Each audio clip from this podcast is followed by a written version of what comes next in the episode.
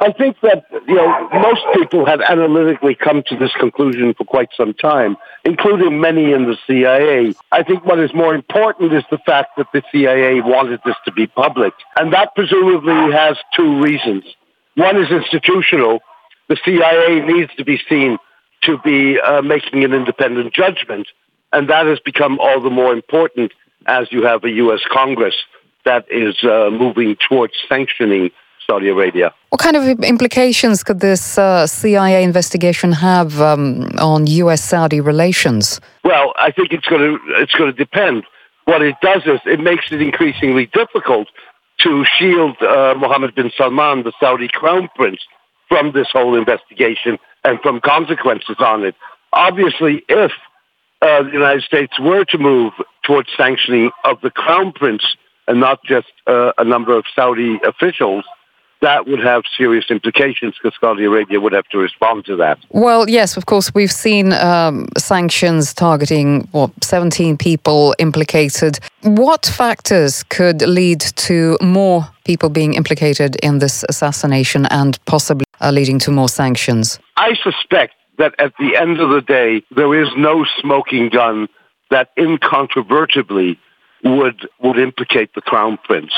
However, I do think that the circumstantial evidence, as well as the analytical knowledge of Saudi Arabia, makes the makes the conclusion that the crown prince was involved a very reasonable one, and that means that presumably, even if President Trump does not want to act, the U.S. Congress will, and ultimately could impose that on the president. Why is the evidence being uh, released drip by drip? Is there some kind of a motive behind this? Well, there's no doubt that there's a motive.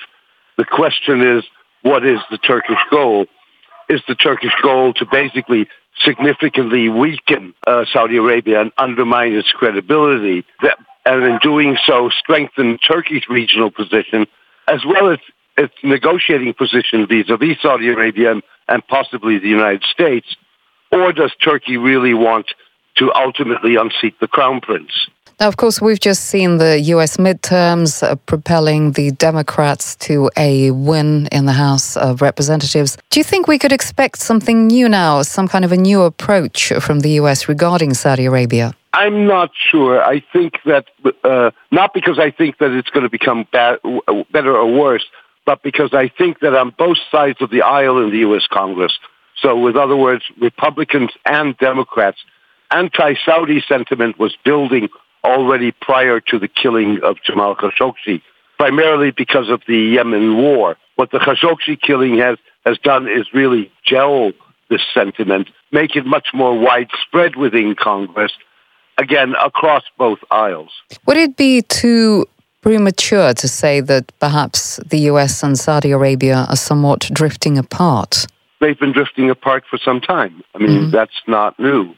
They were drifting apart already under President Obama. The uh, Saudis felt that Obama was not committed to them, he was not committed to the Middle East, that he was pivoting towards Asia. The Saudis were extremely upset by the fact that Obama wanted an agreement with Iran that would help Iran return to the international fold. Now, Trump to some degree has redressed that with his stark policy towards Iran. But on the other hand, Trump has not turned out to be a reliable partner.